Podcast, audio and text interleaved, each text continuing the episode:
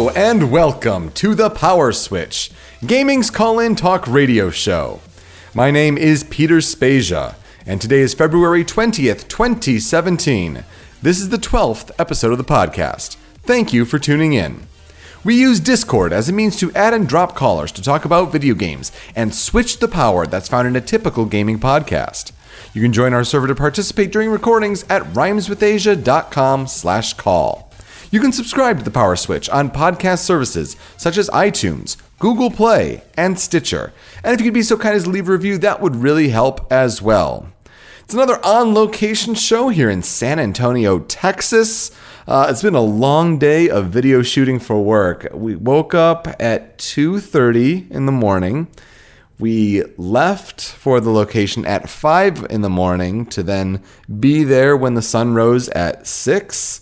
Shot, shot, shot all day long. Not shot, shot, shot, not drinking, but lots of video shoots.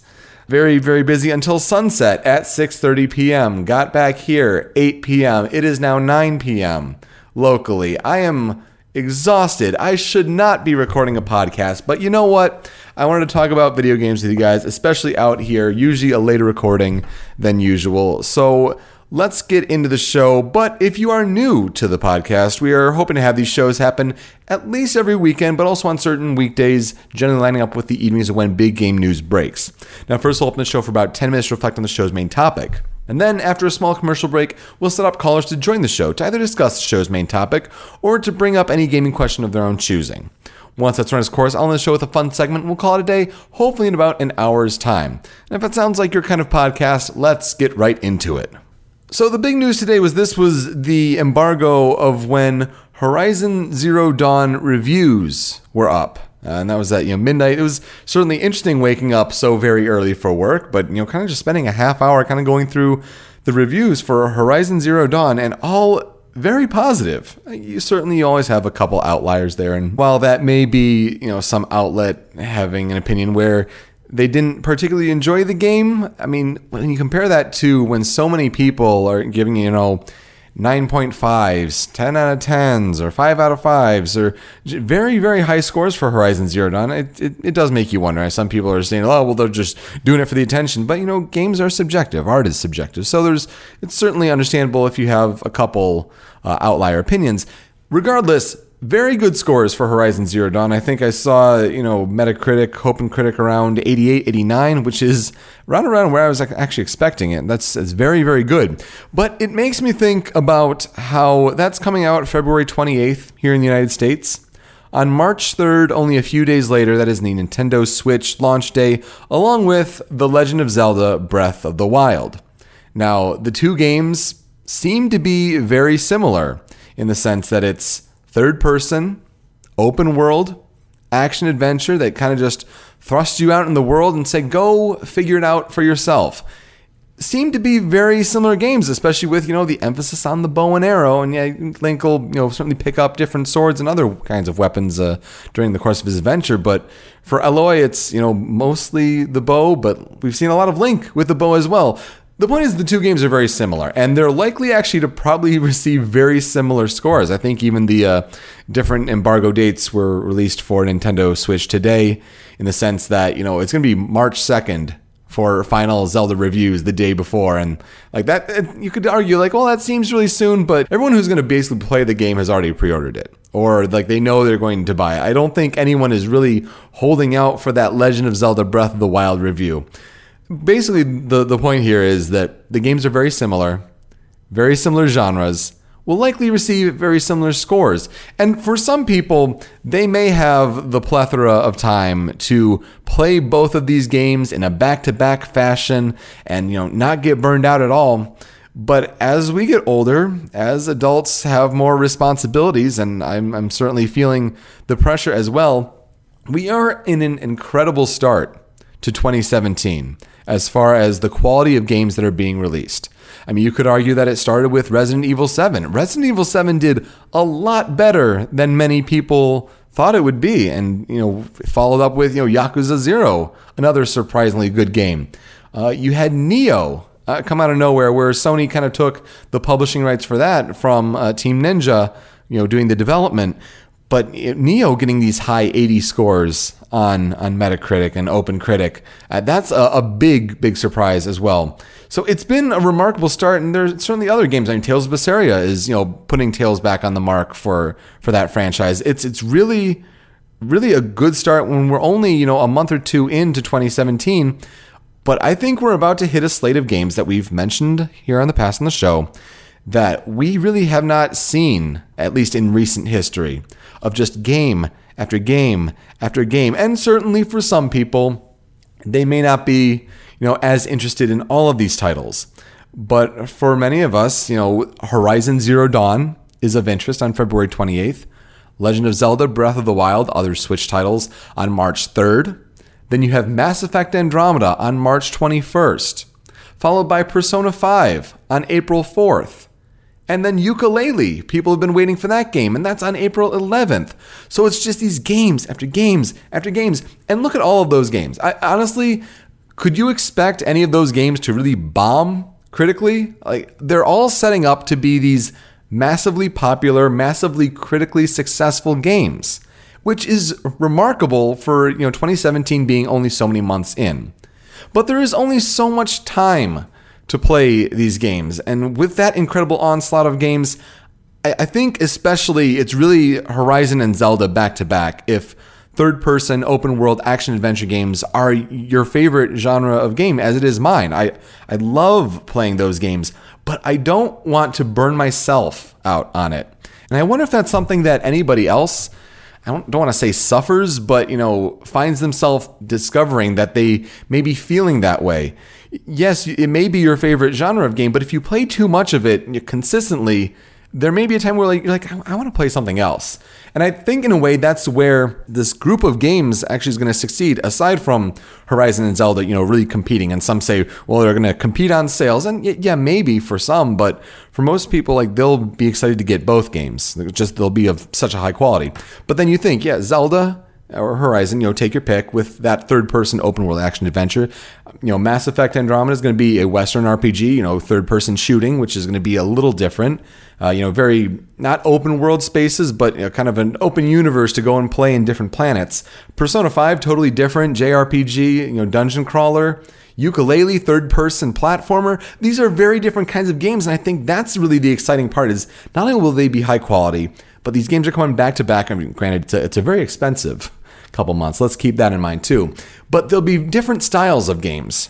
And it's those first two with Horizon and Zelda that it worries me about the genre burnout.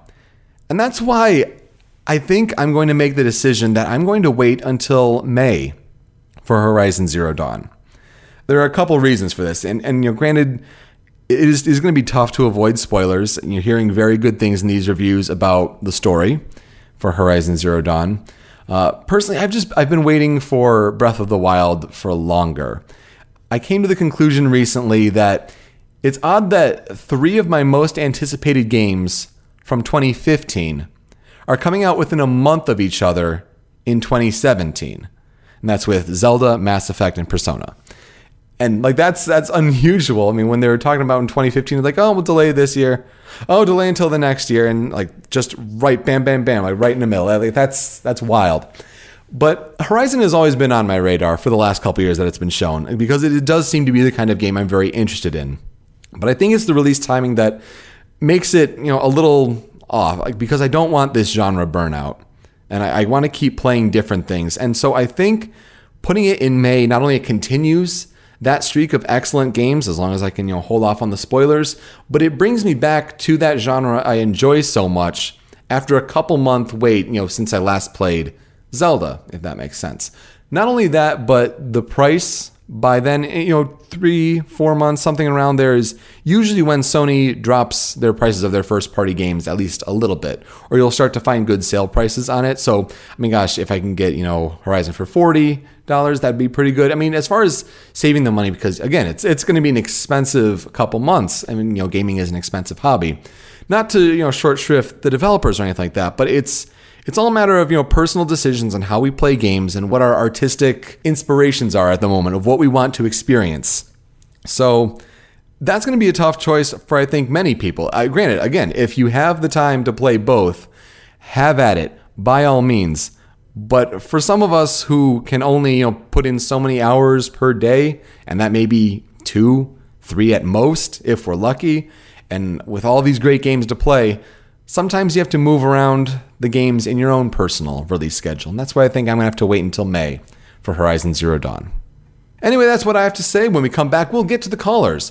What do you think? I'd love to hear your thoughts, but you can also bring up whatever gaming topic you'd like to discuss. And don't forget, you can also reply to what another caller had to say, too. That's all when we come back here on the Power Switch.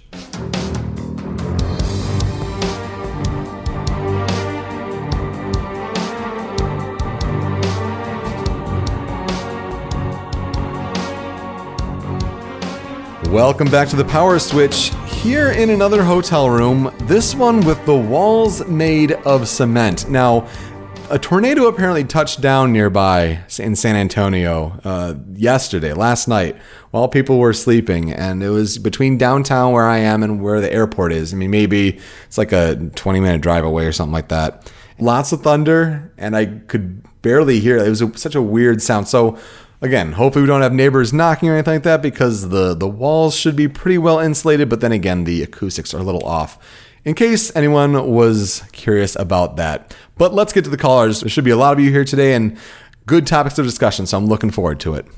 Joining us from Michigan, Scott. Welcome back to the Power Switch. How are you? Oh, not too bad, Peter. How about yourself? Doing pretty good, thanks. What's on your mind? What do you want to talk about? Sony's had a fantastic month to start off this new year, uh, with it only being February, with the invention of two really well-received brand new I Ps scoring so highly. They're just kicking all sorts of ass this month. And it's really about time, too. I mean, for both, you know, Microsoft and Sony, you could almost argue that there it was almost just a battle of the third-party dominance. Like, that was really almost what was selling the consoles. And, yeah, to get the two exclusives right off the bat, and you're referring to Nioh and Horizon Zero Dawn, of course. Mm-hmm. Uh, but, yeah, that's that's really big. And it almost, you know, wonders, like, how is Microsoft going to respond? They should have a big E three this year for sure. But also, you know, all the other different first-party games that Sony has in the pipeline, man, can they match that same quality? My biggest thing with Microsoft is I've never felt they've had a lot of the breadth and variety in terms of their exclusives, especially now when so many have been canceled, be it Scalebound and Fable. They just don't have much of a variety that I think a lot of Sony's exclusive content has, especially now with Horizon being now out and Nioh, et cetera. It'll be tough for them, but, I mean, we'll wait and see it until E three. But I'm going to be really curious to see in this next month or so. I didn't think anyone had the idea or thought that Horizon might go toe-to-toe with Zelda. Mm-hmm. Like you were previously saying, that they're open world, they're adventures, they're R P Gs kind of thing. They're similar in many of those regards, but I don't think a lot of people were expecting Horizon to be so good. I don't think anyone's expecting Zelda to be bad, Breath of the Wild to be bad. But I'm curious to see how Nintendo, who doesn't really have an experience doing a wide open world like this, especially with Zelda, going up against Horizon, which is a studio that doesn't have experience with wide open action R P Gs. It'll be very interesting to see how the two uh, go head to head against each other. It'll be interesting. Yeah, I think both have their detractions in a way. Whereas yeah, I thought, you know, people were expecting Horizon to be good. I don't think they're expecting it to be as good as the reviews are saying. And because, yeah, it is coming from Guerrilla Games. I mean, they're used to making kills on first-person shooters, and do they have the open-world pedigree? Well, they're doing a lot of things right, it seems. And, yeah, they're helping with that, that Decima engine that Kojima's going to make for, you know, Death Stranding. They're kind of working together with Kojima Productions on that, with uh, Guerrilla there. But, yeah, so there's there's kind of that new I P test, in a way, if a lot of people will have it really resonate with them. Yeah, as far as Zelda goes, you're right. I mean, it is the big first foray into open world for The Legend of Zelda. Uh, a lot of interesting things that we've seen so far, but I wonder if the reviews are going to... Yeah, I'm sure there are going to be so many glowing reviews for Breath of the Wild. I mean, all that we've seen so far from the people having hands-on time with the game, the different demos here and there, uh, it seems to be, you know, really, really positive on it. I mean, there's a reason why mm-hmm. at the beginning of the year I predicted that Breath of the Wild would have the highest Metacritic score of any game average at the end of uh, twenty seventeen.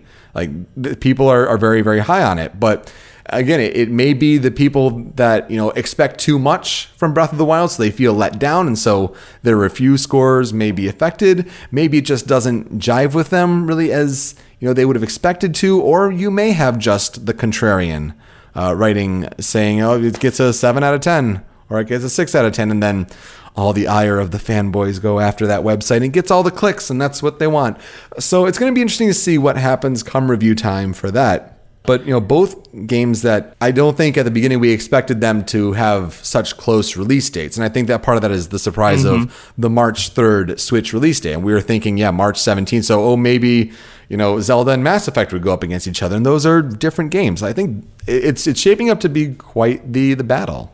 I think it being a Zelda title will both help and hurt Breath of the Wild in terms of its overall reviews. Because I think a lot of people, when they see Zelda, because it's such an established franchise, they have their own idea of what Zelda is, mm, you know? Right, good point. And for gaming journalists and people that have followed Breath of the Wild for so long, they know what it is. But for a lot of general public, I would say, when they see Zelda, they're not expecting a giant open world thing that they might get lost in or have no real idea of what to do, or the more open-ended gameplay. So I'm going to be curious to see if with the general public, with casual consumers, if the fact that Breath of the Wild seems to be such a large departure from the typical Zelda formula, if that will help or hinder sales and reception kind of among casual players.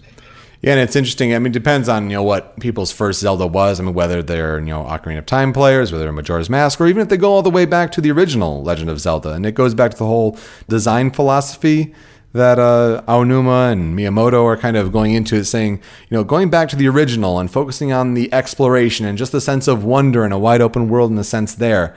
Uh, I wonder if that'll resonate with people or if it's so very different. But then you could also have the players who say, well, let's compare this to Skyrim, or let's compare this mm-hmm. to The Witcher and see like what's what's different, what's the same, and how does it all stack up. So it's that's going to be Or even Horizon now. Yeah, yeah exactly. How's- That's one thing Horizon has going for it that Zelda doesn't. There's no real preconceived notions of what Horizon is. Like, mm. people look at Horizon, or if they hear about it, they'll look into it and they'll know instantly. It's like, oh, this sounds kind of cool. I haven't played something like this before. But then other people might hear Zelda and be like, ah, I played a bunch of those. I know what I'm. I know what I'm getting into, kind of thing. And it'll be it'll be interesting to see how those two Uh, compete against each other. Right. And you're also having the difference with a lot of people saying that Horizon Zero Dawn on a P S four Pro on a four K T V is just the most gorgeous game that they've ever seen. Like, it's setting a new standard for console graphics and just how a game looks. Well, you compare that to Breath of the Wild, it'll certainly be lacking in that department, but you're also adding the factor of portability. And so, like, two very different experiences in that sense, in a, a visual and location sort of uh, sort of experience and style there. Uh, so maybe that plays a factor into it all. In regards to the portability, I mean, that's only for the Switch, so that'll also play into the availability of the unit, especially right out of the gate. You don't have that bonus if people are holding off for the winter or whatever with Mario Odyssey and are just getting in on the Wii U as true, well. True. I guess it depends on how close people's toilets are for their Wii U and if they can this is true. play that difference there as well. This is true. All right. Well, Scott, we can find you on Twitter at Solid Snake one twenty. Yes, you can. And you're over at dashing nerds dot com. Is that right? What are you guys doing there? That's new. On our YouTube channel, YouTube dot com slash Dashing Nerds, you can find us uh, a weekly series called Time Hops, where every week we do a local brew, brewery beer or something, and we just kind of hang out and play some retro games and just kind of talk and hang out on the couch. So we have a few episodes of those under our belt, but right now it's just getting ready for this onslaught of reviews with Nioh and Tales of Berseria and Horizon next week and Zelda and everything coming out, so uh, going to be busy. Yeah, definitely check out that new YouTube series. It's a lot of fun. Really enjoying it. And uh, yeah, it's it's going to be a, a busy time for the website for sure. And uh, expensive. Yeah. yeah oh gosh. Yeah. Don't don't. We all know it. All right. Well, thanks, Scott. Thank you for calling in, and uh, hope you have a good night. Thanks for having me, Peter. Joining us from Illinois, Video Game Guru sixty-four. Welcome back to the Power Switch. Nice to be back. All right. What's on your mind? What do you want to talk about? Going off all these Sony I Ps coming out, there was a uh, document which looked like the Switch, but it was a Sony device. Yeah, it was it was odd. It was kind of like they split apart a DualShock controller and yeah. put it on the sides of tablets, and like that's that was their idea for a. And you can obviously see this, the parallels certainly between that and Switch. Yeah, though the big thing is if those controller parts split apart and like connect in some way, I don't know, but could possibly be a uh, license for a sue or something. Mm, like I'm not sure if that would necessarily be grounds for a lawsuit. So here's the thing. I mean, the patent was from twenty fifteen. So yeah. this is probably around the same time that Nintendo is sort of finalizing the idea of Nintendo Switch. This is certainly before the public has heard about what Nintendo Switch actually is. Uh, I would imagine it's it's just interesting to see that maybe Sony was kind of on the same path, having the same sort of idea of what it could possibly be. Now, we're not seeing anything about a doc or anything like that in the uh, the documents for the patent. Yes. Uh, I think it's just, you know, kind of the idea of, you know, taking it with you, but still having maybe the comfortability of playing it like a, a portable gaming system and maybe having the flexibility for some sort of console component. Uh, I think yeah. it would be interesting if Sony eventually comes out with a new handheld successor. I think it really does depend on how well Switch does. If Switch takes off and it's very successful and it, you know, sells lots of copies, I think Sony starts to accelerate those plans to not have Nintendo dominate a handheld market and maybe fuse that in with a PlayStation five, a uh, future successor to PlayStation four in a, maybe a couple years' time. But yeah. I don't think it's necessarily grounds for a lawsuit. I mean, you're not seeing them called Sony cons or anything like that. And yeah, that's a good point. I mean, it, it's I think it's still very preliminary at best. I think it's it's just more interesting to see how two game companies were kind of coming to similar conclusions, and one felt the need because of their place in the market to say that, well, we need to release this now. Yeah, and then uh, the other thing was Nintendo theft. Yeah, on- yeah. They got the system, they put it online, and like, oh, wait, you're not supposed to have it. Yeah, and we were even talking on a, a past episode of how, you know, it should be time for a Nintendo Direct. We should really see something about a Nintendo Direct, maybe oh. something about the online capabilities and all that. And then some guy goes and publishes a video from a stolen Nintendo Switch of him booting up the system, showing the touchscreen, you know, functioning for the first time, because Nintendo hadn't done yeah. that on any of their promotional videos, really, uh, showing that, you know, there is a dedicated themes setting. So you have a light mode and a dark mode, and certainly that's enough, you know, expansion for themes to possibly download from an eShop, I would imagine. Uh, lots of different user experience and user interface sort of uh, settings, and it has a little, you know, startup jingle that seems good. So I, that was a case where it appeared on NeoGAF. And I downloaded that video immediately because I'm like, well, the Nintendo Ninjas are going to get to it. And uh, I, I need yep. to just archive that, really, because who knows what happens to that. And the thing with the Nintendo Direct, I called uh, Nintendo and said, is there any chance uh, of there being a Direct anytime soon before the system launched? And they had nothing to be announced. So... Huh. I'm not sure what know. I'm surprised by more, that you called Nintendo, that Nintendo still has a customer service line, or that they actually responded with a no comment. That's interesting. Yes, I mean, yeah, they so, still have a customer service line. Wow, wow. I mean, that's no surprise that they they'll just say no comment, and you know, if if they have anything to announce, they'll talk about it. But it's typical Nintendo that they'll wait so long to show the basic functionality of the system that it takes the theft of a retail shipment for then someone to put video online, and then he's caught trying to sell it on Reddit or eBay or whatever it was later because the jig was up, essentially. Uh, that only only figures for Nintendo. The other topic I want to bring up is the storage size for the games, and how if you want to download Dragon Quest Heroes one and two, you better have a memory card because... Uh, That's going to take up all your space. Mm-hmm, mm-hmm. Yeah, I mean, what what are your plans for... Are you getting a Switch at launch? Yes, and I'm probably going to pick up uh, two hundred uh, gigabyte card. Oh, wow. Yeah, I bet that would be definitely sizable. I, I suppose it does yeah. depend on how much you're looking to get between physical and digital. I mean, if if you go on that side, like that's definitely fine for digital. Yeah, well, yeah the story for Dragon Quest Heroes one and two there is, yeah, it's there's only twenty-five point nine gigabytes or something like that, which some people are like, oh, well, it comes with thirty-two. But if you've ever had a smartphone, you know, there's only there's so yeah. much space that the operating system has to eat up. That's that's fine. But yeah, yeah what well, the install is so large on the digital version of that game that you need an S D card to kind of have the, the carryover data.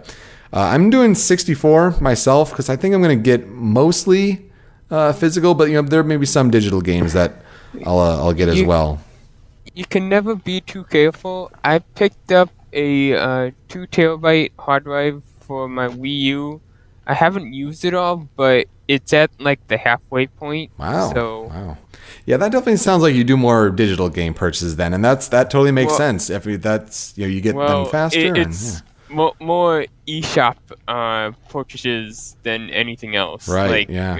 I have like a folder full of eShop games, and no, I have two folders because one folder wasn't enough.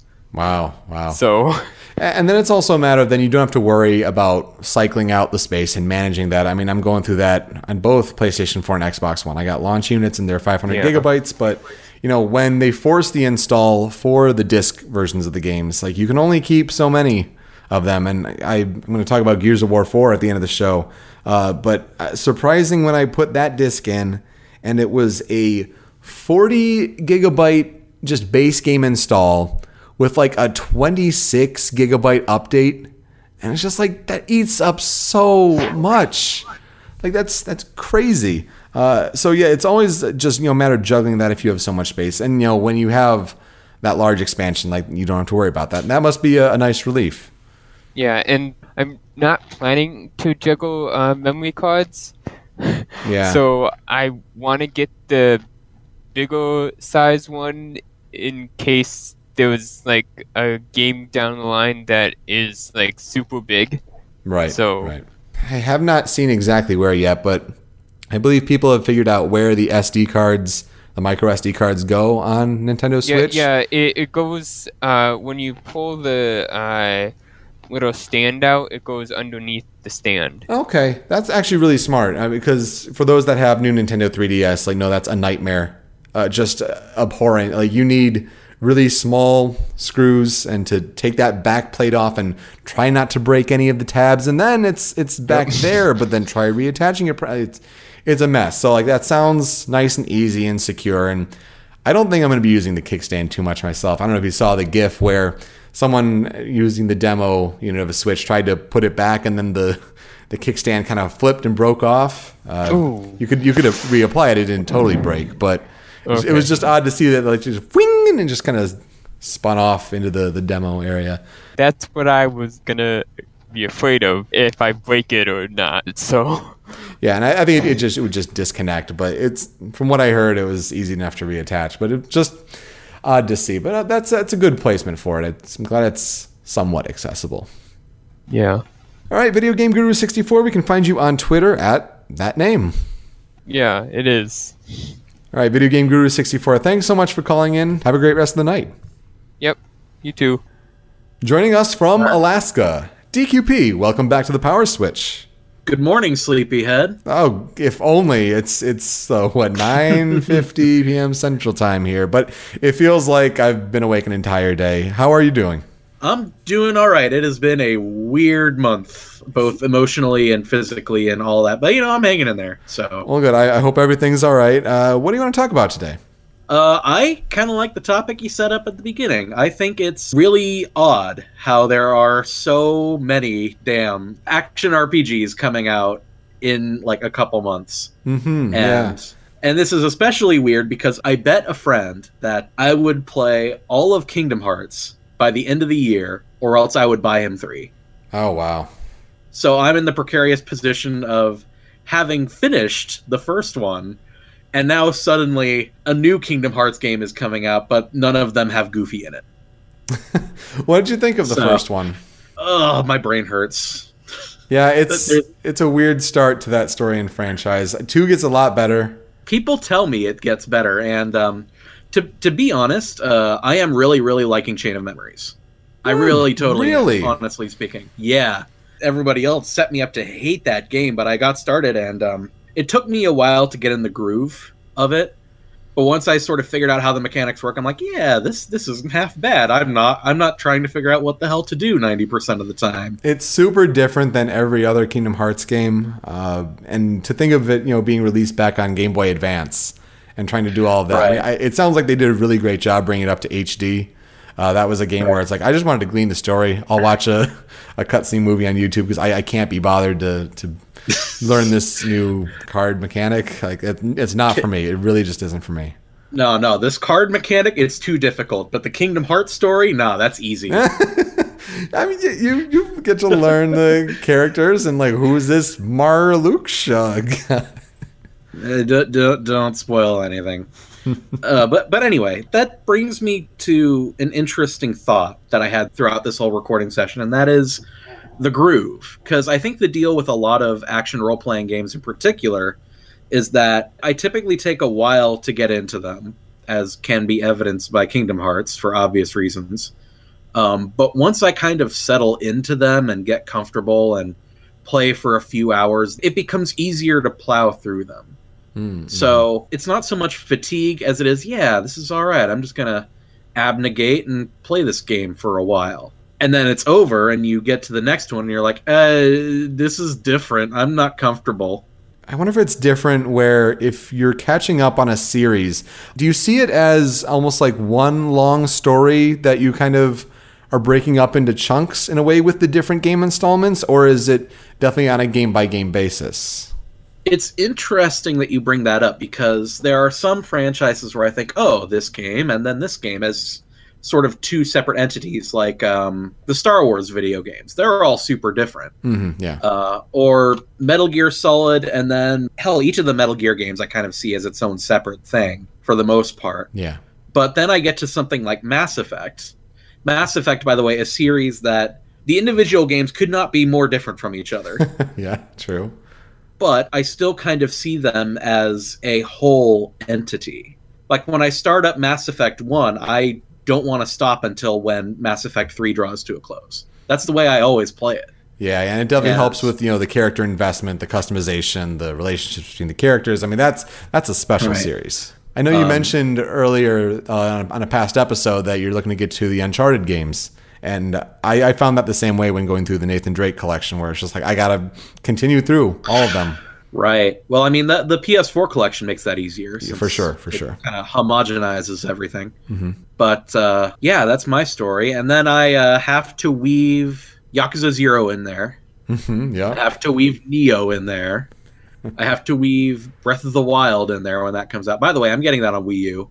Okay, okay. I'm not spending four hundred dollars on a console that I'm not confident if it's crap or not.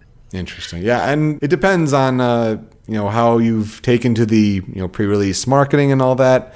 I just I just know that that's a game where I really want that game to be portable. And I have a work trip coming up like a few days after the Switch launch. And I'm I'm thinking I'm going to be on a plane. I'm going to be that guy from the reveal video. I'm going to take off that Joy-Cons. Be playing Breath of the Wild like a dweeb, but you know what? That's going to be me. I hope that plane has power outlets, buddy, because uh, I don't know if it's going to... Yeah. I don't know if... It... Seriously, though, I don't know if it's going to last two hours or twenty hours, because I don't want to be playing like Skyrim on the plane and then suddenly get a notification an hour into it that, oh, I'm running out of batteries. Crap. That would be a bit rough, yeah. I mean, yeah, more, more planes are starting to have the power outlets on them, especially with uh, U S B. And if you have the U S B C charging, that should help. Um, it, I'm a paranoid security asshole who doesn't really trust U S B charging stations, but whatever. No, no, fair. I can understand that. No, I mean, it should, should still be a, a good experience on Wii U for sure. And yeah, a lot of great games so far in twenty seventeen. And I'm sure your experiencing is, you know, getting older, having less time for games and trying to make time for games and balancing it with everything else. Like, right. It's it's promising to see the industry go towards, you know, a very game-centric, game-heavy, you know, high-quality game year where, you know, you could argue that the past, you know, few years, well, twenty fourteen was just rough when you're talking between Shadow of Mordor and Dragon Age Inquisition for Game of the Year. Like, that's, okay, that's a little little tough. Well, twenty fifteen, you're talking Undertale, Metal Gear Solid five, The Witcher three. Like, those are those are a few good games. Uh, twenty sixteen had, you know, good installments as well. Overwatch, uh, Uncharted four, you had, you know, Dark Souls three was in there, Doom. So again, like, you know, some good, yeah, Titanfall. Yeah. So so a few good ones, but I mean, man, you could almost make a Game of the Year list already, and we're two months in. I think it's kind of the Netflix problem, hmm, where mean? It's like, wow, Stranger Things was awesome. Wow, House of Cards was awesome. Wow, Lemony Snicket was awesome, and you just have too many good shows. Mm, like you mm-hmm. don't you don't have the time to, like, if you're at the water cooler and somebody's like, hey, did you see this episode of Westworld? And you're just like, I stop. I I, I have like five shows I'm watching already. Yeah, yeah. I kind of felt the same way in the twenty fifteen rush. Because, you know, you had Fallout four, you had Pillars of Eternity, you had uh, Witcher three, you had Bloodborne. It was just almost too much, even though they were all good. Mm, yeah, lest so, I forget Bloodborne, jeez.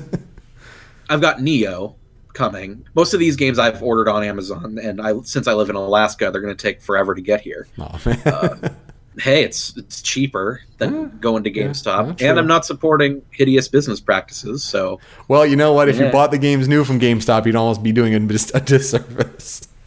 I think if I bought the game new at GameStop, I'd be uh, holding on to the noose and giving it a quicker death. Yeah, but maybe, anyway, maybe. But you know, I've got Nioh, which is a giant Souls-like. Mm-hmm.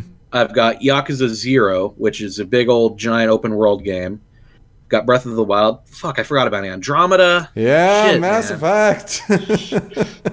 it's it's and, wild. Yeah, it's it's Breath and, of the Wild. Like I, I looked at my YouTube feed and it's like, Horizon Zero Dawn Easy Allies review, and I'm just like, fuck, I forgot that game existed. Yeah, you know? Yeah. I'm definitely agreeing with you that it's kind of too much sometimes. Mm-hmm. And um, it, it really just comes down to where your true tastes lie. And as we get older, I don't think we need to be shamed about, you know, not being able to experience everything. I think that's a very good point.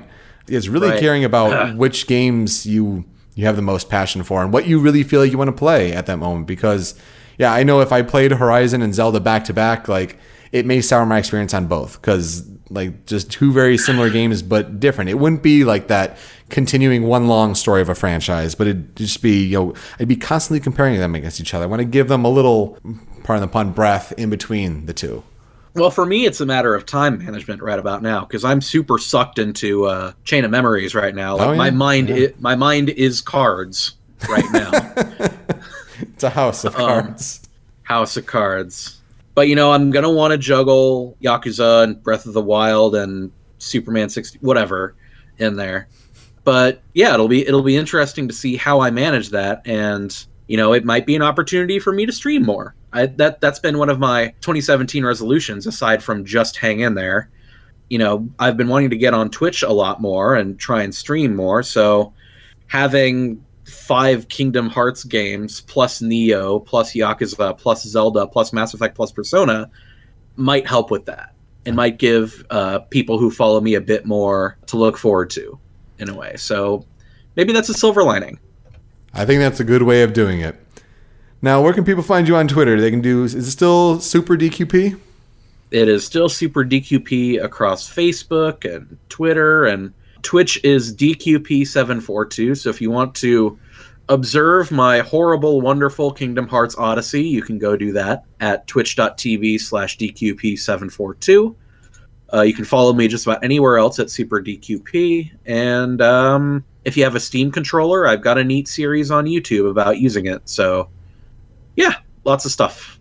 Great stuff. Thank you so much for contributing, and D Q P, you have a great night. You too. I hope to see you again in the future. For sure, for sure. And joining us from New York, Ken, welcome to the PowerSwitch. How are you?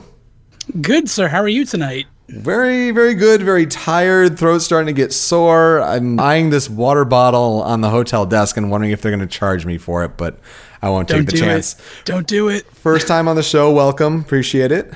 Thank you for having me. What do you want to talk about? Well, I want to talk about the uh, Pokemon GO Gen two discussment and what and whatnot. Hell but uh, before yeah. we do that, before that, um, just to add to the Switch discussion, did you see they released the uh, the file sizes for a bunch of the Switch games at launch? Yeah, I, I found that very interesting, particularly with Mario Kart eight Deluxe.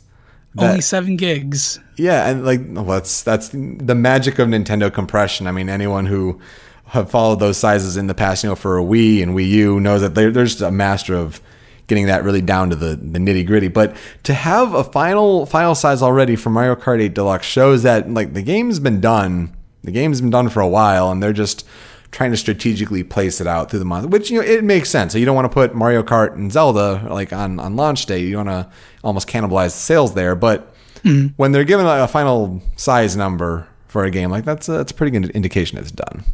Yeah, it's also weird to see Dragon Quest Heroes one and two being thirty-two gigs, where Zelda is thirteen altogether. Because mm-hmm. Zelda looks massive yeah. on its own. I'm surprised, again, how small that is in comparison. Yeah, I think, again, it's just that first-party magic. Like that, that's amazing. I mean, if you go and look at some of the Wii games, like those are on, you know, whether it's single-layer D V Ds, the four point seven gig, or you have the uh, the dual-layer, whether that be you know, the nine point four or whatever it ends up being, mm-hmm. the, the final number. But I mean, they would get those games, some of them less than a gigabyte of actual space. And it's just like, what? You you wizards, you madmen.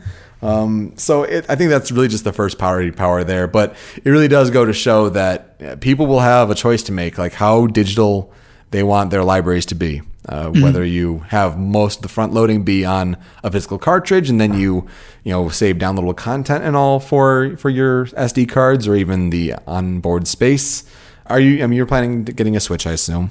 Oh yeah, I already have it pre-ordered. I'm getting it uh, on launch. I'm taking the day off to play it and whatnot. Mm-hmm. That's exciting. That's exciting. I mean, what kind of S D card are you getting? What kind of size are you picturing? Probably like sixty-four. I'm mm-hmm. gonna go mostly physical with the game, so I can't picture needing like anything ridiculous. But yeah, I want to keep all physical for the games. Yeah, and it helps, you know, for maintaining the library. It looks more impressive to have all those different cartridge boxes. I think I'm doing the same. I mean, there may be a couple, you know, digital games here and there. I mean, whether it's, you know, My Nintendo Rewards, like, you know, the, the Picross sort of Zelda mm-hmm. equivalent. I mean, th- little things like that. Or you have the Virtual Console. I mean, gosh, if they follow through with the GameCube Virtual Console, oh, like that gosh. has to be digital. And so you're going to have to have space for it.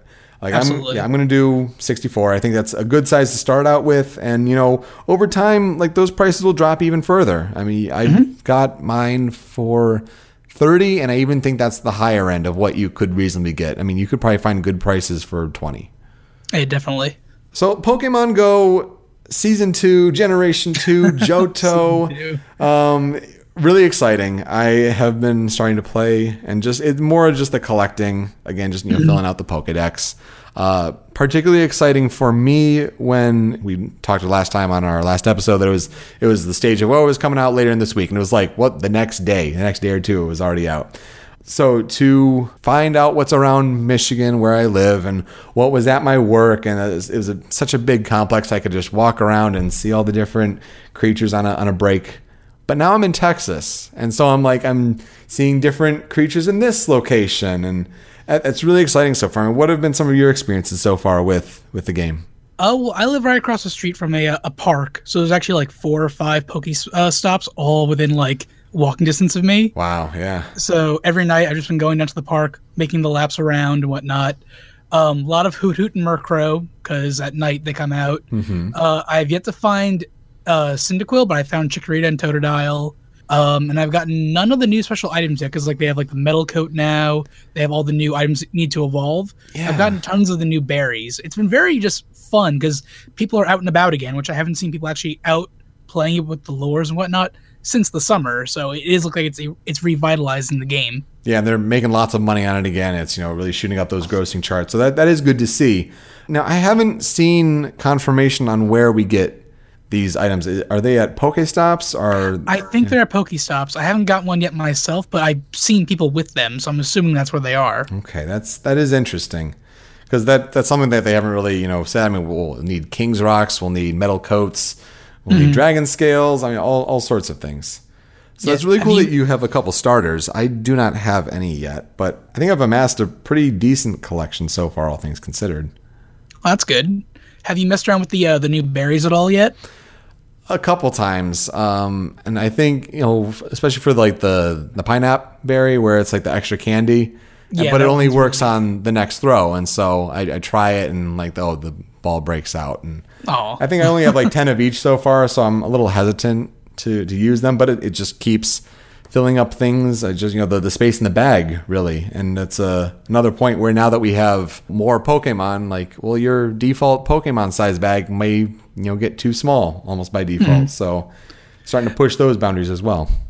It's funny with like the bag space. I know like the gyms are out there, but I never, I hardly ever actually go to the gyms to battle. So all the potions, revives, high potion, all that stuff, I throw out immediately. So my bag is all balls and berries. Yeah. Yeah. And that, that makes sense. I keep some Uh, high potions and some revives around, like twenty of each, uh, mm-hmm. you know, just to have some on hand.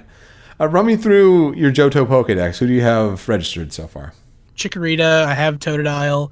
I've got Marill. I got Hoot Hoot. I got Murkrow.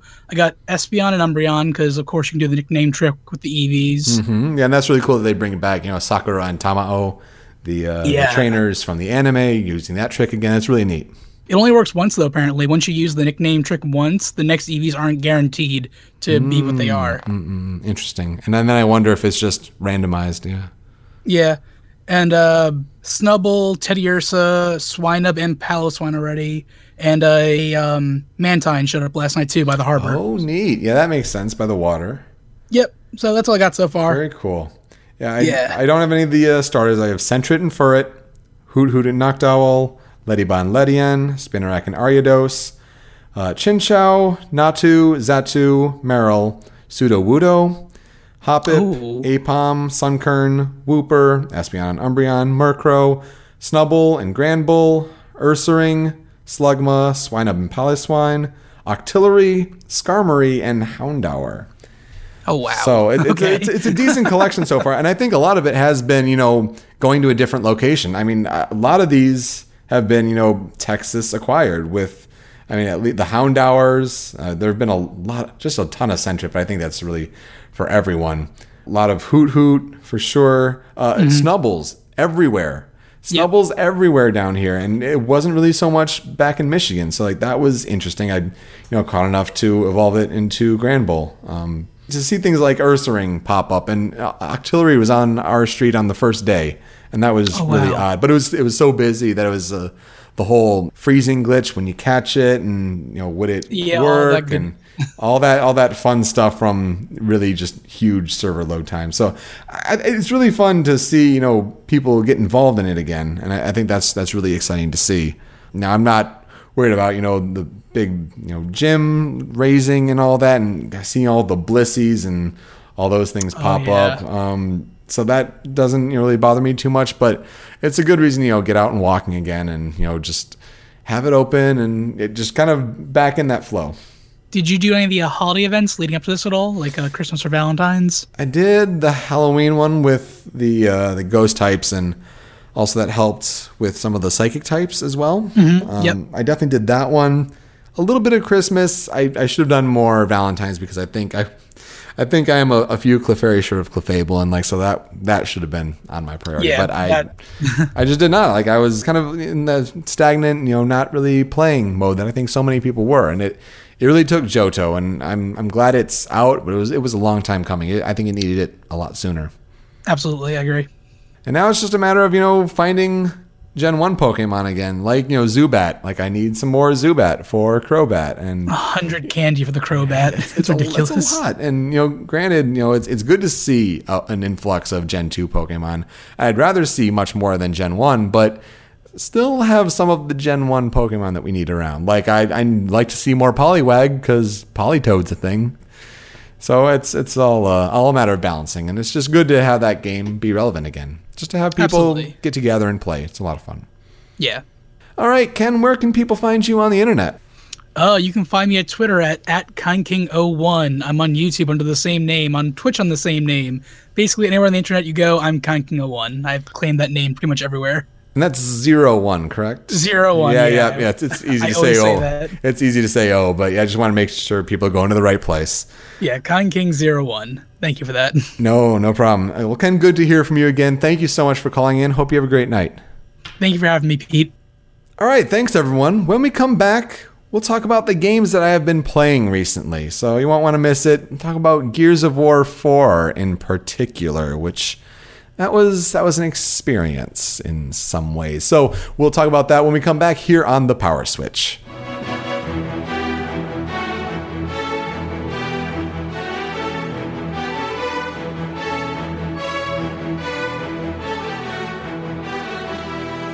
Welcome back to the Power Switch. This week's tempo control music is brought to you by Halo three.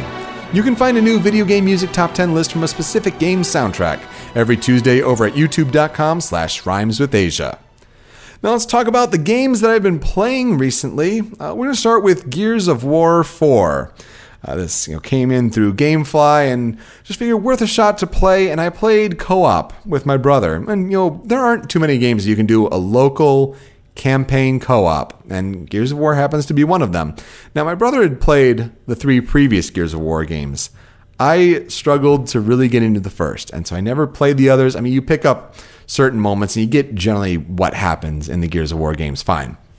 But to kind of go into this one and not even know really anything about even Judgment, that, that one spin-off game with Baird. Um, but yeah, Gears of War four, to get into that, an interesting case of how they set it up with a prologue and five acts. And in the prologue, they kind of tried to establish almost all three games kind of in one, just to kind of sum up what happened with the conflict between the Cog and the Locust. Uh, and you're playing certain parts from different perspectives to kind of set up how the world is now. And the action is good. I mean, it's it's an established Gears of War sort of style. It's tried, it's tested, it's good, it's solid. Fun to play. You got to get used to the active reload if that's something that you haven't really done before. I think it was, you know, solid there. Interesting enemy designs. There were only so many. It got a little repetitive after a while. Almost annoying to a certain points. They had this guardian enemy that put up a shield and it was flying around. Uh, because the story starts more like you're battling robots in a way, and then oh, this this new evil threat comes out, and what could it be? And it's a little more fleshy, and you know, kind of almost like how the previous games played. But to have it start with robots was a little interesting. But you had yeah, you had this guardian enemy that would put its shields up, and then you had to wear the shields down before you can get at it. It a bit annoying. The gameplay kind of marred by these different sections of really just these frustrating segments.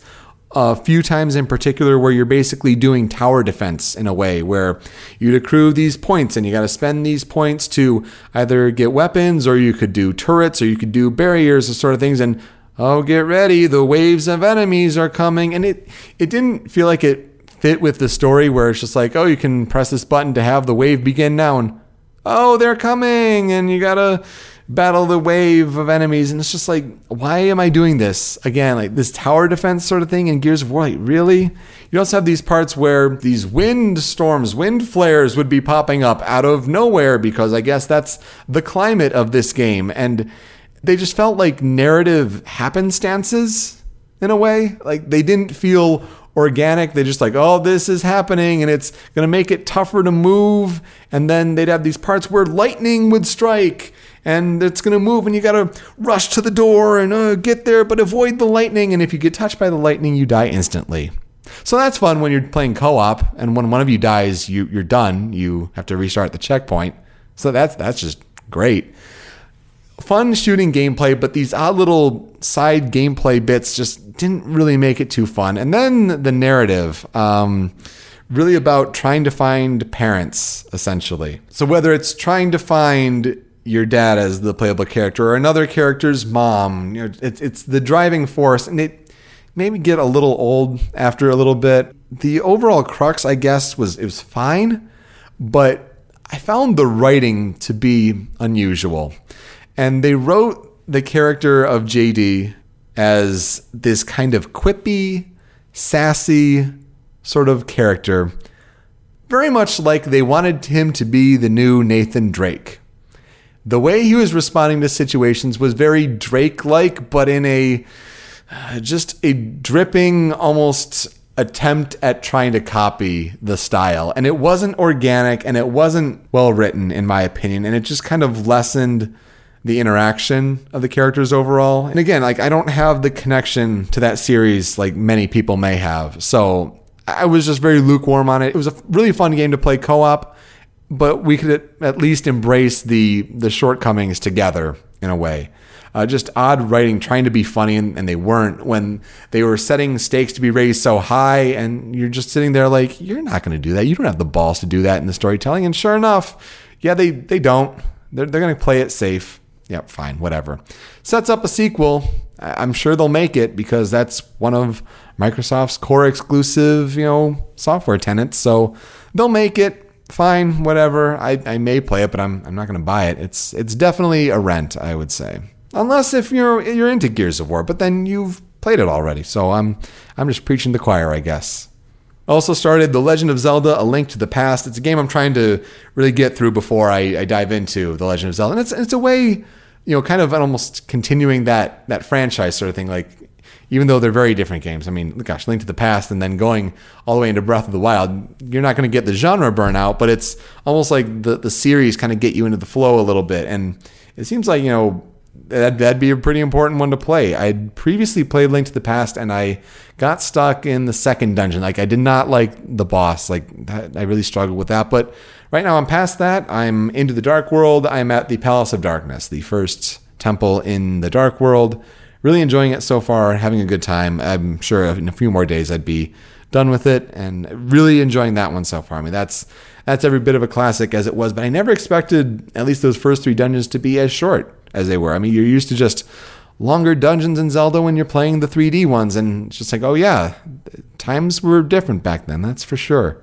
And then Pokemon Go, as I mentioned in that call with Ken, I mean, yeah, going through Johto and all those new Pokemon, eighty new creatures, plus the babies, plus, you know, the, the legendaries that we're not including because those still have to be factored in. So up to two hundred fifty or two hundred fifty-one, however you want to say it, uh, different Pokemon. And uh, yeah, it's it's really a lot of fun. Catching a lot of new creatures, going to different places for work. And that's helping the diversification of the Pokedex portfolio. Really enjoying that one, but that's just more on, on the side sort of time. So yeah, I'm going to play Link to the Past just in preparation for Switch. It's it's going to be big. I, less than two weeks. Really, really can't wait. And that'll do it for this episode of The Power Switch. We are hosted by rhymes with asia dot com, and we're on YouTube and Twitch at rhymes with asia. Find us on Twitter, Facebook, and Instagram at The Power Switch. You can email us any questions, concerns, comments, or opportunities at power switch pod at gmail dot com. Most importantly, to participate in future episodes, you should join our community on Discord by visiting rhymes with asia dot com slash call. It's a small but growing community, and in these early months of the show, it'll be easier than ever to have your voice heard on this podcast. If you're looking for a YouTube video to watch, I would recommend Ninja Sex Party's new music video. Uh, if you've never heard of them, that's a great music group that you should check out. Just nice, high production values with that comedic style that they have. Uh, their new music video and new new single really is called "Eating Food in the Shower." It is absurd as it sounds, but it's it's delightful to watch, and so give that a watch. So yeah, I fly home tomorrow. Should be back in case you know any big news breaks throughout the course of the week. We'll hopefully have another episode if that happens, and I'll be back home. That'll be nice. Uh, on Sunday, looking to have our first guest co-host. And just to kind of mix in another voice with, you know, the calls, uh, give you another chance to ask this guest uh, questions. Looking to just mix in different voices throughout the show. I mean, you know, after twelve episodes here, getting used to kind of just the flow of production here, but just trying to mix in different voices, you know, hear from more people. I mean, that's really, really part of the participation. So not only would you be calling in to talk about different gaming topics, but also to ask this person, you know, different questions. And so to open things up, uh, I'm going to ask Alex O'Neill from Irrational Passions and his podcast that he's been doing for a long time. I mean, Alex was kind enough to ask me on his podcast at the end of last year. And if you listen to that, we had an interesting story of kind of meeting of the minds, as it were, you know, just how he knew my work from past podcasts and how I knew his name, but then came across him through the Kind of Funny community and my wife going to PAX East in twenty sixteen. Uh, it's just an, an interesting story, but he's been podcasting for more than six years and just, he's another veteran. I wanted to get him on the show, just kind of open things up. And plus he has a fan base that they can ask him questions in this call-in podcast format that I think really still has a lot of potential and has some room to grow. So yeah, we're looking to have that Sunday at eight p.m. Eastern time, so set your calendars for that. We'll see if another episode happens before that, but you know, stay tuned to this Discord channel as that develops. Regardless, whether it's live or on your own time, I look forward to you joining us for our next episode. With that, I am Peter Spezia. Until next time, switch up, call in, game on.